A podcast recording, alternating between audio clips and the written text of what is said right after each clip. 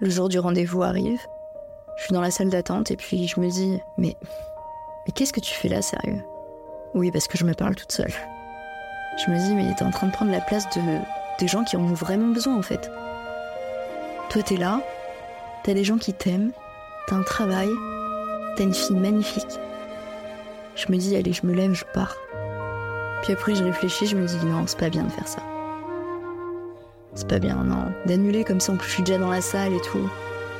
Ensuite, c'est à mon tour, donc elle m'appelle. En fait, je sais pas quoi dire, tout simplement. Je sais pas comment ça se passe, moi. Et là, elle commence à me demander tout simplement bah, ce qui m'amène. Moi, euh, toujours souriante, euh, d'un ton jovial, bah, j'explique que, bah, effectivement, en ce moment, bon, j'ai remarqué que, que je suis pas forcément bien, mais je sais pas vraiment pourquoi, et que c'est mon conjoint qui me dit de venir ici. Parce qu'effectivement, oui, j'ai eu des, idées un peu obscures. Pour moi, ça, ne l'était pas, mais pour lui, euh, il semblait nécessaire que je consulte. Et là, je commence à lui parler, de plus en plus. Je commence à pleurer. Et j'arrive pas à m'arrêter. Je m'excuse. Et elle me dit, vous n'avez pas à vous excuser en fait. Elle me dit que j'ai le droit de pleurer.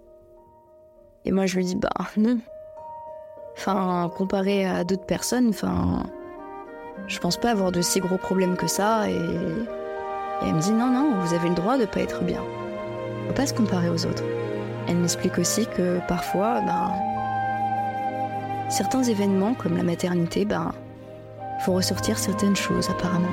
Quand elle a su que mes pensées agissaient sur mon corps, elle m'a dit d'aller tout de suite voir un psychiatre. Que là, il fallait un traitement qu'il fallait que je prenne un traitement et quand elle a vu la, détresse dans mes yeux, elle m'a dit euh, N'ayez pas peur, c'est juste une béquille pour un temps. J'avais, depuis quelques années en fait, j'étais tout le temps mal. J'avais toujours des migraines. Le soir, je rentrais, j'avais plus envie de manger. Je disais à mes parents Je mange pas ce soir, je vais me coucher.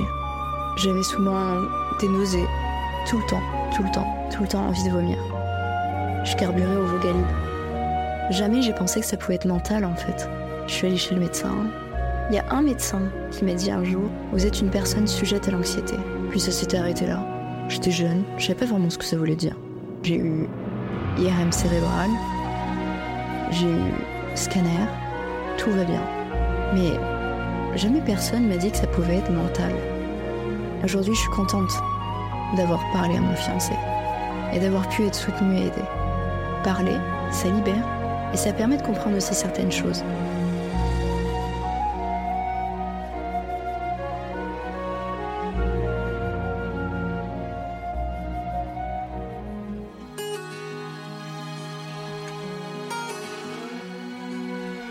Bienvenue, chers auditeurs, dans une toute nouvelle saison d'État d'âme.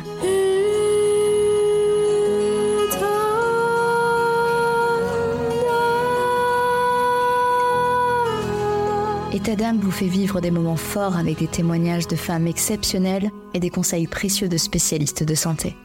Mais cette saison, préparez-vous à être transporté encore plus loin par État d'âme Stories. Ce sont tout simplement des récits fictifs, des histoires captivantes qui vous bouleverseront, des situations auxquelles vous pourrez vous identifier.